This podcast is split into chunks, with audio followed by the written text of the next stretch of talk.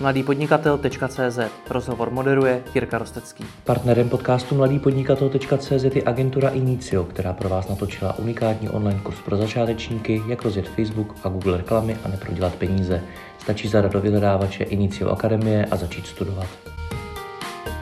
Dobrý den, vítejte u dalšího rozhovoru. Mým hostem je tentokrát e-commerce konzultant Lukáš Pítra. Lukáš podniká na volné noze a samozřejmě na něho samotného, ale i na jeho klienty dopadla krize kolem pandemie koronaviru a karantény, ve které se teď celé Česko nachází. Proto prosím omluvte zhoršenou kvalitu zvuku a obrazu, natáčíme to na dálku. Lukáši, ahoj. Ahoj. Díky moc, že jsi si našel čas. Ty podnikáš eh, přes 8 let na volné noze. To tak. Je tohle, čím si teď procházíme, řekněme, nejsložitější situace, jakou ty sám si si za ty roky prošel podnikání? Jo, tak eh, s výjimkou toho začátku samozřejmě podnikání, který pro mě byl nejistý a vůbec jsem nevěděl, co dělám, tak tohle je určitě ta, ta nejtěžší situace. Hmm. A v čem je pro tebe nejtěžší? Co se u tebe děje teď? No, hele, u mě úplně upřímně to prochází takovým vývojem. A já jsem, myslím, tak první 4-5 dní, kdy uh, se začaly utužovat ty opatření, tak jsem si prošel takovou fází paniky. My jsme si kolem toho i psali, že jo, bavili jsme se o tom, jestli, jestli jako něco natočit. Já jsem ti na to odepisoval, že jsem v takovém stádiu, že bych asi jako nikde moc povídat neměl.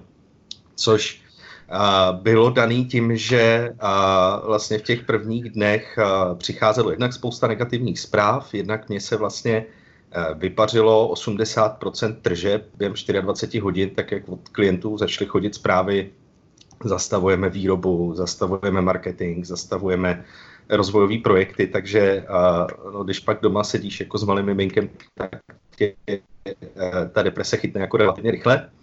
Na druhou stranu ta, ta fáze paniky pak jako začala pomalu odeznívat. Já jsem a, poslední dva měsíce strávil spoustu času Eh, přípravou dvou přednášek o, eh, o, o bájesech kognitivních v rozhodování. Ani jedna z přednášek, která nakonec nevyšla, i, i vzhledem k situaci. Nicméně pomohlo mi to v tom si uvědomit, jak moc ty bájesy se uh, zahryzávají uh, do mě samotného. Jak moc se do mě zahryzává třeba uh, availability bias, což je vlastně taková jako chyba v uvažování, kdy ty máš tendenci soudit celý stav věcí podle pár, který jako aktuálně nejvíc vidíš. Takže když eh, ti začnou chodit eh, e-maily od klientů, že pozastavují činnost a sedíš na různých četech s kamarádama z oboru, který ti říkají, že jsou na to vlastně podobně. Asi spousta z tvých hostů, kteří uh, mluvili uh, v minulých dnech, tak jsou na tom podobně. Tak ty vlastně jakoby začneš mít pocit, že nastává konec světa a že, že jako, uh, se všechno v, ve špatné místo obrací. A druhý bias, který jsem si uvědomil, že, uh, že vlastně byl hodně ve hře action bias, je bias, který tě nutí a když je nějaká krize nebo když se něco děje, tak on tě nutí reagovat. Mě nutil hmm. o to víc, protože já jsem vlastně control freak, my jsme se o tom bavili, že jo, i eh, na tom eh, podnikatelském klubu u tebe, já jsem prostě zvyklý mít věci pod kontrolou, mít nějaký plán, rozhodovat si o tom, jak se věci budou dít a teď najednou jsem v situaci, kdy vlastně jako nejsem schopen ovlivnit skoro nic a mám jako tendenci na to reagovat, mám pocit, že musím něco dělat a ta neschopnost něco dělat vlastně ještě prohrubuje tu paniku a tu krizi. A, takže to byly takové věci, co mě sevřely, uvědomit si je mi pomohlo a ještě bych jenom v rychlosti zmínil třetí, a třetí bias nebo třetí poruchu, která je taková jako hrozně nápomocná a říká se jí hedonická adaptace. A ta říká, že ať se ti v životě děje cokoliv dobrýho nebo špatného, tak v nějakém čase, nemoc dlouhým, si na to ve finále zvykneš.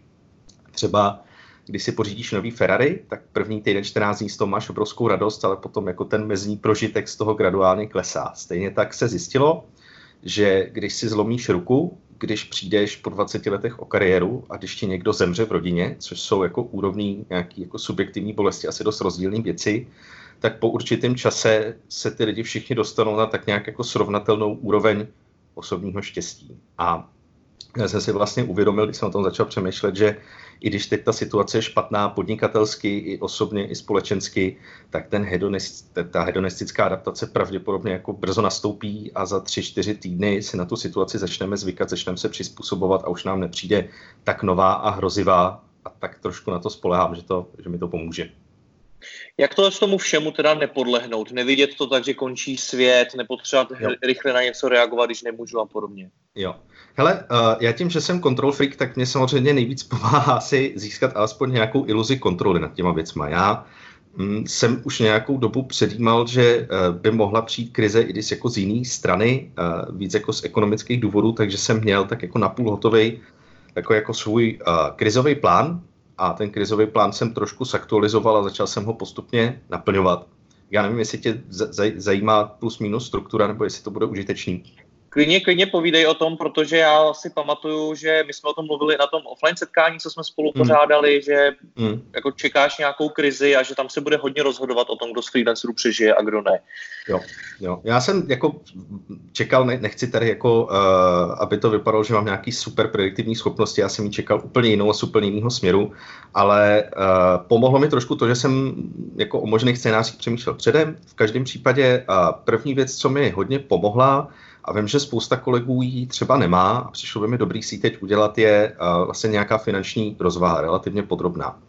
A fantastický článek je na webu na, na volné noze.cz, myslím si, že ho psal Vítě Válka, nejsem si jistý, o finančním plánování, kdy a já mám takovou jako monster tabulku a v té monster tabulce mám úplně všechno, za co utrácím. Pravidelně i nějaký třeba ad hoc výdaje. To je od osobních věcí typu jako nájem, jídlo, telefon, dálniční známka, eh, gumin auto, povinný ručení, všechny licence, co mám k práci, odklady na daně, zdravotní, sociální, kolik mě stojí drogerie, kolik mě stojí si kupovat kafíčko v Karlíně, kolik mě stojí chodit na obědy místo toho, abych si vařil doma, kolik utrácím za nový košile a trička a teda a teda, kolik nás stojí dětský plinky, jako veškerý osobní, pracovní i rodinný výdaje. Ty mám a, rozpočítaný na nějakou jako roční částku, máme rozpočítaný, kolik mě to stojí v průměru za měsíc a máme ještě nějakým způsobem oštítkovaný, který jsou jako kritický. Vím, že zaplatit musím, třeba státu, pořád ještě zaplatit musím, nájemný platit musím, bohužel z mýho pronajímatele se nevyklubal altruista úplně. A jídlo platit musím třeba. Ale je spousta věcí, které platit nemusím, třeba coworking, nebo uh, permanentku do tělocvičny, nebo spoustu licencí, které se třeba budou teď v průběhu času obnovovat. A uh, to je ta nákladová stránka a z druhé stránky, co jsem si spočítal, uh, jsou různý scénáře toho, jak se můžou vyvíjet teď do budoucna moje tržby. Tak já mám samozřejmě dlouhodobě, vím, kolik v průměru jsem vydělával doteď, teď mi zmizelo, během 24 hodin zmizelo 80% příjmů, nějaký noví klienti přišli, začali se se mnou bavit o tom, jestli a nějaký projekty bychom přece jenom nedělali, takže jako, je, tam víc různých scénářů, jak se to může uh, ubírat od je to v zásadě skoro na svým, který není moc pravděpodobný, přes je to o něco horší, je to o hodně horší a nevydělávám ani korunu. A uh, já v jednoduché šítové tabulce mám spočítaný uh, u každého z těch scénářů a pro ty svoje náklady, když je neomezím, když je omezím trošku a když je omezím hodně, tak co se vlastně stane. Je to takový jako uh, takovej více scénářovitý finanční plán a díky tomu já vím, kdy se dostanu do problému, jak rychle budu čerpat rezervy, které mám našetřený, kdy budu potřebovat třeba udělat opatření typu hm, plácnu prodat auto, protože tím jednak uh, bych získal cash, jednak by mi odpadla spousta nákladů na povinný havarijní uh, přezování a tedy. Jo, takže to mi dalo, tohle je věc, která mě vlastně psychologicky jako strašně pomohla, protože já místo toho, abych byl jako v obrovské nejistotě a řešil jsem věci, které nemůžu ovlivnit, co udělá vláda, co udělají klienti, co se stane s ekonomikou, tak jsem začal řešit věci, které můžu ovlivnit. A to jsou moje osobní finance, to, kolik utrácím, to, jak moc třeba, ehm, když to blbě řeknu, agresivní musím být v úpravě svého podnikání, abych udržel aspoň některé klienty. A to jsou vlastně kroky, které jsou potom, nebo scénáře, které jsou v tom krizovém plánu, které navazují na ty finance, to znamená, já když vidím, jak se mi, uh, jak se mi vyvíjí náklady a jakým způsobem jsem na tom s tržbama, tak vím, jak moc musím na tu situaci reagovat. Jestli třeba potřebuju na to, abych s některými klienty, kteří aspoň nějak fungují a chtěl bych si tu spolupráci udržet, jestli budu potřebovat snížit hodinovku. Jak moc ji budu potřebovat snížit.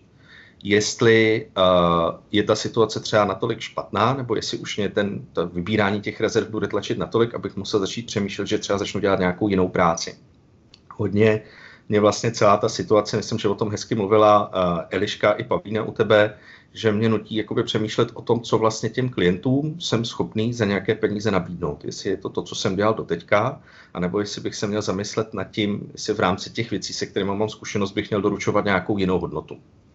A součástí toho krizového plánu je vlastně nová služba, což je služba nějaké jakoby krizové pomoci pro e-commerce subjekty nebo digitální subjekty, které se nějakým způsobem dostali do problémů nebo hrajou o to, jestli na tom trhu přežijou. A to je třeba pro mě jako zosobnění té nové hodnoty, že tu službu mám namyšlenou úplně jinak, než se typicky uh, komunikovala, poskytovala doteď. Nebudu ji nabízet sám, budu v tom mít UXáka, budu v tom mít dataře, protože jsou tam nějaké jako spojitý věci, přemýšlím prostě o těch věcech jinak. Takže to je třeba i součást toho scénáře. Součástí těch scénářů, teď se mi možná budeš smát, a je třeba i to, v jakou chvíli bych se měl nechat zaměstnat. V jakou chvíli nebo v jaký bod v budoucnu, při jakém ubytku rezerv už bych měl teda jako hodit flintu do žita a říct, hele, freelancing jako v marketingu a v e-commerce teď asi nebude úplně to, kde bych snadno prorazil, půjdu dělat něco někam po, pod to nějaký firmy. A to jsou zase to, že vlastně jakoby v návaznosti na uh, cash tuším, co zhruba jako můžu udělat, které věci já můžu ovlivnit zase to, co mi dodává jistotu a zmírňuje tu paniku nebo ten stres uh, z toho, že vlastně nikdo neví. Hmm. Ty jsi zmínil to, že máš i scénář, že nebudeš vydělávat ani korunu. Teď mluvíš o tom, že pracuješ i s možností, že by si se nechal zaměstnat. Když jsi začal ten rozhovor tě, těmi biasy, tak uh, nevidíš to až moc černě? Nepřeháníš to? Bude ta situace fakt až takhle tě, složitá, takhle těžká? Jo. Um, já nevím. Já na to nedokážu odpovědět, protože nemám ani dost informací, ani dost jako velkou kvalifikaci, abych dokázal předpovědět, jak se situace bude vyvíjet. Myslím si, že je to možný. Když se budeme bavit v intencích probabilistického uvažování, to znamená, že ty jako generuješ nějaký hypotézy, co se může stát a oceněš nějakou pravděpodobností, aby si pak nějak pracoval s rizikem, to je jako uh, normálně validní manažerská nebo rozhodovací technika, tak já jsem si vzal x nějakých scénářů, co se můžou stát od nějakých jako relativně snadno vymyslitelných, typu trošku mi poklesnou tržby a budeme ještě měsíc doma, až po nějaký hodně divoký typu začne se tady úplně měnit systém, v jakým fungujeme a nevím, jestli v této zemi třeba jako dál budu chtít žít. Plácám příklad, je to jeden z, jako z hodně mezních scénářů, který tam mám taky, do který země bych třeba potom chtěl jít. Tak uh, každý jsem si ocenil nějakou pravděpodobností a primárně řeším ty, které považuji za hodně pravděpodobné. To, že bych třeba nevydělal ani korunu nebo se musel nechat zaměstnat, jako ne, nemyslím si, že pro nejbližší měsíc nebo dva je to něco, co bych vysloveně měl na stole a musel se tím hodně zabývat, ale dodává mi nějaký vnitřní klid, si tu situaci představit a říct si, jako, co by se muselo stát, abych o tom reálně uvažoval, jako z hlediska financí, z hlediska nějakého jako mentálního rozpoložení a co bych teda v tu chvíli udělal. Protože v jako pak se mi líp spí a já vím, že i když je to třeba nepravděpodobná možnost, tak jsem s ní nějak jako smířený, umím si to představit, umím si zhruba představit, jaký typ firm bych třeba oslovil nebo jakou práci bych chtěl dělat. Nejsem z toho vlastně nervózní. Mám to, cítím, že to mám v úvozovkách trošku pod kontrolou. Co tě teď drží nad vodou? Já, když se vrátím k tomu freelance klubu, kde jsme si spolu povídali, tak eh, ty jsi tam mimo jiné zmiňoval to, že právě v té krizi se ukáže, který z freelancerů přežije a že třeba děsí to, že dneska relativně málo freelancerů se nějak aktivně sebe vzdělává, rozvíjí svoje dovednosti a podobně. Hmm. A že to třeba může být ten klíčový rozdíl mezi tím, kdo přežije, kdo nepřežije. A těch věcí, které mi dodávají sebevědomí, je, je asi víc a teď přemýšlím, jak je jako podat, aby to neznělo, eh, že si nějak zbytečně moc fandím. A je samozřejmě otázka, jakou hodnotu reálně budou mít. Já si myslím, že co je, co je fajn, že já jsem během těch let získal relativně široký záběr. Začínal jsem v SEO, pak jsem šel do PPCček, pak jsem se víc zabýval řízením, rozhodováním. To znamená, na rozdíl od spousty kolegů jsem nešel tou cestou jako hodně úzký specializace, ale šel jsem spíš do šířky. To je něco, co si myslím, že teď by se mi asi mohlo zhodnotit a myslím si, že to, o čem mluvili někteří tví předchozí hosti, vzdělávat se, doplňovat si eh, vzdělání, učit se nějaký další věci, aby ten člověk měl širší záběr, asi není jakoby úplně mimo. Otázka, kolik se můžeš jako zaučit za měsíc v karanténě uh, přes internet, takže to je jedna věc. Druhá věc, co určitě mi dodává nějaké jako jistoty spát, je to, že mám, uh, to, že mám našetřený nějaký rezervy, a my jsme plánovali pořídit si vlastní bydlení, to se teda asi jako hodně odkládá, ale vlastně díky tomu máme, máme nějakou rezervu, vlastně dostatečně velkou i na to, že jsem byl schopný kamarádům nebo lidem v okolí, kteří jsou na tom hůř, nabídnout pomoc, a pokud ji potřebují. Vlastně jako mám, mám ještě i z čeho rozdat. A samozřejmě dodáváme, dodáváme nějakou sílu eh, celková životní zkušenost. Tak já jsem si prožil pracovně tu minulou krizi, eh, pamatuju si zhruba, jaký to bylo, už jsem byl nějakou dobu v pracovním procesu, něco mám očito, takže se cítím trošičku jistější v kramflecích. Vzpomínám si, že tehdy 27, 28 jsem z toho byl podstatně víc vyklepaný. Hmm. A čím to, v čem je teď ten rozdíl? Víc si věříš, víš jak, víš, jak tím projít, nebo co se změnilo? Tak změnilo se, změnilo se to, že uh, umím víc věcí, mám víc zkušeností, myslím si, že tím pádem mám pro ty firmy, které přežijou a budou potřebovat práci větší hodnotu. A uh, myslím si, že mám jako nějakou větší morál, jako lidskou uh, zralost, mentální zralost, ne morální. Čímž neříkám, že všichni mladí lidi jsou v pytli, protože nemají zkušenosti. Oni zase třeba budou moc nabídnout jiné věci, nebudou mít závazky, nebo nebudou mít doma malý dítě, nemají vlastně tu pozici, kterou by měli obhajovat. Ale je to jakoby určitá výhoda, nebo pro mě, když to srovnám s tou poslední krizí, kdy a já jsem, nevím, jestli jsem ti to říkal na, na tom setkání, já jsem třeba uh, u jednoho virtuálního operátora seděl před to nějakých 13-14 let na call centru a obsluhoval jsem lidi, kterým nefunguje internet. Ta doba byla tehdy tak zlá, že já jsem fakticky jako nebyl schopný sehnat práci v marketingu. Zkusil jsem si různý jako uh, neúplně práce, na který bych byl pišnej. A pamatuju si, jak těžký to bylo, že i na ty práce, na kterých jsem nebyl pišnej, jsem musel klepat na dveře a uh, čekat, kde, kdo se rozhodne, nebo koho se rozhodnou, že vezmou z 15-20 uchazečů. A tehdy si pamatuju, že jsem řešil to, že moje CV je prázdný, nemám tam skoro nic, mám tam školu, pár pracovních zkušeností, ale tak jako nemám moc co nabídnout, tak chci za to nějaký peníze. Tak tohle, tohle asi teď je pro mě výhoda trošku. Hmm. Rád bych se vrátil k těm eh, kamarádům, kterým si uh, nabídl i finanční pomoc. Jsou mezi nimi freelanceri? Uh, asi primárně freelanceri. Já vlastně jako lidi, uh, lidi, který vím, že jsou třeba v agenturách, tak tam to zatím relativně drží. Přijde mi, že agentury nebo eh, větší firmy, které eh, se zabývají marketingem, tak zatím v panice nejsou. Na ty freelancery si myslím, že to do, dolehlo relativně víc. Vlastně až na jednu výjimku zatím nikdo žádnou pomoc s ničím jako velkou akutní nepotřeboval. Eh, s některýma eh, lidma realizuju bezplatnou pomoc nebo konzultaci k nějaké jako konkrétní situaci, co řeší. Eh, zjišťoval jsem tím, že mi odpadla spousta práce a mám auto, jestli někdo třeba nepotřebuje zabezpečit rodiče, něco někam rozvést, převést, ale a paradoxně tady v Praze mi přijde, že jsou lidi celkem mobilně zajištění. Naštěstí jako ve svém okolí nemám nikoho, kdo by byl vysloven jako ve velkém průšvihu a jsem za to, jsem za to rád. Nicméně vidíš nějaký společný znaky těch freelancerů, na který to dopadlo nejvíc? Uh, Jestli to třeba právě ta specializace, kterou jsi jo, jo, jo, jo, jo, jo, určitě. Uh, já jsem si, nevím, ne, nevím vlastně, jak mám velký vzorek. Dejme tomu, že jsem si psal s nějakýma středníma desítkama lidí v posledních dnech a z různých oborů, který se točí kolem digitálu, přijde mi, že uh, ti, kteří jsou hodně úzce specializovaní, tak ten propad mají o něco horší. Záleží taky na to, v jaký jsou disciplíně. Přijde mi, že obecně uh, disciplíny, které dokážou okamžitě generovat peníze typu PPCčka, typu nějaký social, tak jsou na tom ty lidi o něco líp než lidi, kteří tvoří nějakou hodnotu do budoucna typu programování nebo copywriting, kde jsou ty investice stopnutý fakt jako hodně. Ale myslím si, že mám příliš malý vzorek na to, abych dal nějaký jako uh, kompletní svědectví. Rozumím ti. Co se podle tebe teďkon ukáže na tom trhu? Ukáže se třeba to, jakým způsobem dokázali ti freelanceri skutečně budovat vztahy s klienty nebo něco jiného? Myslím si, že ty vztahy, jo, já asi um, můžu říct, nebo jsem vlastně jako hrozně rád za to, že uh, ze čtyř velkých klientů, který mám, dlouhodobých mi tři nabídli nějakou udržovací částku, kterou mi zaplatí v podstatě, i když ta práce by tam nebyla. Uh, já jsem teda, přiznám se, nevím, jestli jsem hloupý, ale ve dvou případech jsme nevymysleli žádnou práci, kterou bych za to udělal, takže jsem to odmít. V jednom případě jsme něco vymysleli, zase jako bylo blbý si vzít peníze za nic. Nicméně tady se třeba ukazuje, že ti klienti po těch letech spolupráce se mnou mají takový vztah, že se snaží mě podržet i ve chvíli, kdy vlastně reálně tu práci pro mě nemají. To určitě jo. Myslím, že se ukáže i to, a jakým způsobem lidi umí uh, přemýšlet reálně o biznesu, jak jsou vlastně jakoby dobří.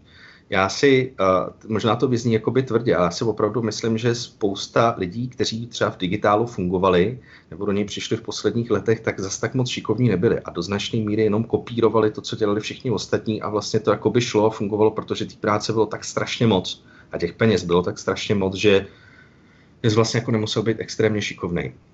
Myslím si, že teď se hodně ukáže, který lidi umějí přemýšlet o tom, jak pomůžou klientům, o tom, jak se budou pozicovat, jakou hodnotu jim donesou, jak budou flexibilní v pricingu a v podmínkách, jak spolupracují, budou umět vymyslet způsoby, jak těm klientům pomoct a kteří jsou ti, kteří si trošku jako vezli na té vlně, že digitál je super a, a PPCčka může dělat každý nebo SEO a tam, tam si myslím, že to budou lidi, kteří prostě budou muset změnit přístup a, a uh, možná jako zažijou trošku tvrdou školu. Jo, čímž nechci říct, že uh, nechci, aby to vyznělo tak, že si myslím, že většina lidí v digitálu je nešikovných. Jenom si prostě myslím, že tam byla určitá, uh, určitá jako tolerance k menší šikovnosti. Hmm. Na druhou stránku o těch eh, výrazných freelancerech se zase dost často mluví jako o lidech, kteří doteďka si zvyšovali svoje hodinovky, mnohdy až na extrémně vysoké částky a možná, že taky těžili, nebo rozhodně taky těžili z té situace, v jaký ekonomika ještě nedávna byla. Změní se i tohle, jinými slovy, budete muset uh, snižovat ceny? Jo, myslím si, že jo. Nebo takhle, uh, záleží, jak se situace bude vyvíjet. Já vážně nemám křišťálovou kouli, ne, netroufám si na žádnou predikci toho, co bude za měsíc. Já osobně, když budu mluvit za sebe, tak součástí mých scénářů práce s hodinovkou je v tuhle tu chvíli všichni klienti, kde ještě nějakou práci aspoň trošku děláme, nebo jsme vymysleli, plus jeden, který se drží a funguje dobře, tak všichni už tuhle chvíli ode mě mají sníženou sazbu podle jejich aktuální situace, někteří víc výrazně, někteří méně výrazně a počítám s tím, že ta cena půjde dolů. Na druhou stranu, co si myslím, že je fér říct, tak asi většina výrazných freelancerů, stejně jako většina výrazných firm, nezvyšovali tu hodinovku z plezíru, že by jako byli tak chamtiví, ale byla to nějaká funkce nabídky a poptávky. Pokud prostě uh, ty dostáváš, teda ne, ne, nemluvím teď konkrétně o sobě, ale asi spíš jako o kamarádech, který dostávají za ten týden 10-20 poptávek a víš, že prostě tu tvoji práci chtějí a že se, že toho klienta získáš, i když tu cenu budeš mít výrazně vyšší, tak je asi jako logický, že tu cenu, uh, že tu cenu zvýšíš. Takže uh, myslím si, že s tou cenou půjdou dolů všichni, myslím si, že, a to mě trošku dohnalo k přemýšlení o tom, jestli je třeba dobrý nápad se teď vzdělávat digitálně v digitálním marketingu. Myslím si, že krom toho, že půjdou dolů s, s cenou ti vyhlášení freelanceri, tak se trh jako hodně zaplaví časem i juniornějšíma lidma. Těch, kteří byli na freelanceri, těch, kteří byli v agentuře, ty, kteří budou vyhozený z in-house týmu a postupně ty ceny se začnou dumpovat níž a níž a níž a je vlastně jakoby otázka, jestli je teď jako dobrý nápad se digitálně učit PPCčka nebo SEO nebo něco jiného ve chvíli, kdy se dá jako reálně očekávat, že ten trh se relativně jako dost zaplaví a lidma, který se budou nabízet za relativně nízkou cenu, aby tu práci získali. Spíš si myslím, že je dobrý nápad přemýšlet o tom, jakou hodnotu ty firmy budou potřebovat, která třeba není až tak běžná, že by ji někdo uměl a učil bych se spíš to. Třeba, já nevím, nějakou práci s daty práci s daty, krizový management má smysl teď se učit? Ale krizový management, nevím, jestli je něco, co se můžeš naučit eh, digitálně nebo z knih. Práce s daty si myslím, že asi jo. Myslím si, že eh, spousta věcí se bude digitalizovat, ke spoustě věcí budou potřebovat data, aby se vlastně ten systém nebo ta technologie postavila. Je dost možný, že se bude hodně programovat, jako kdybych uvažoval po změně kariéry, tak bych se, možná bych se učil programovat, možná bych se učil třeba uživatelský výzkum jedna z věcí, která si myslím, že bude hodně potřeba pro ty firmy, které přežijou, je vlastně znova objevit zákazníky, znova objevit, co ty lidi potřebují, jak přemýšlejí v nové době, v jiném možná trošku světě, na jakým způsobem chtějí nakupovat a těch lidí, kteří jako umějí dobře udělat výzkum, dobře se ptát a dobře zjistit, co ty lidi potřebují, není zas tak moc a myslím si, že je tam obrovská příležitost. Hmm. Jak důležitá je pro tebe teď tvoje značka, to, že jsi si vybudoval na tom trhu nějakou pověst? To je dobrá otázka. Já vlastně vůbec nevím, jak silnou tu značku mám. A já jsem měl období, kdy určitě jsem byl jako vidět hodně, hodně jsem blogoval, přednášel, chodil na různé akce. Potom té práce bylo tak moc, že jsem vlastně cítil, že to úplně moc nepotřebuji. Myslím si, že poslední dva, tři roky jsem až zas tak moc vidět nebyl. A hodně jsem žil z nějakých eh, doporučení. Takže paradoxně si myslím, že značku v tuhle tu chvíli já osobně zase tak silnou nemám. Je otázka, jestli se mi to trošku nevrátí jako bumerang, že jsem o ní tak nepečoval jako někteří jiní kolegové.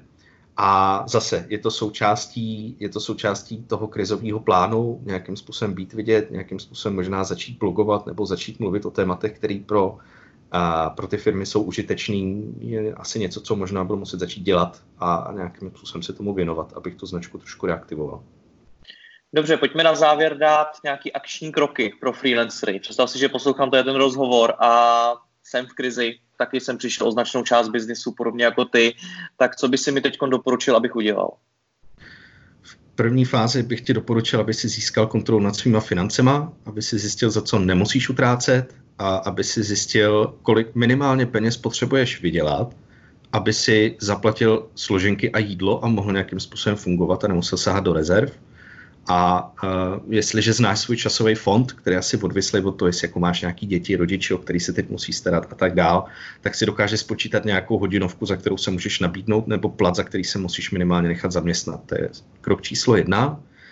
Krok číslo dvě, uh, doporučil bych spojit se uh, s co nejvíc lidma v oboru, já jsem součástí různých jako mastermindů nebo skupin chatů PPC komunit, SEO komunit, e-commerce komunit, lidí, co se zabývají strategie, strategiema a zjistit, jakým způsobem ty lidi o tom přemýšlí, nazdílet s nima svoji zkušenost, bavit se s nima o tom, co plánují, protože um, vyřešíš těm trošku ten pocit, že jsi na to sám a musíš to vymyslet všechno sám a stane se součástí nějaký, jako, nějakého kolektivního vědění. A třetí věc, co bych doporučil freelancerům, je opravdu hodně důkladně se zamyslet nad tím, co umím a co ty firmy v nějakých jako scénářích, dejme tomu průměrně špatný a hodně špatný, co by tak asi mohli potřebovat. Možná bych jako opustil uh, to, že jako přemýšlet, jak dobře budu nabízet to, co jsem dělal doteďka, a vlastně takový jako zákaznický výzkum a, a definici té propozice, v čem jsem teda užitečný, za co by mi někdo měl zaplatit, tak bych udělal celou znova a snažil bych se stát se co nejužitečnějším pro ty, kteří na tom trhu zůstanou. Lukáš, já ti moc děkuji za rozhovor, že jsi si našel čas a hlavně ať se ti daří. Měj se hezky. Ahoj. Super, děkuji. Ahoj.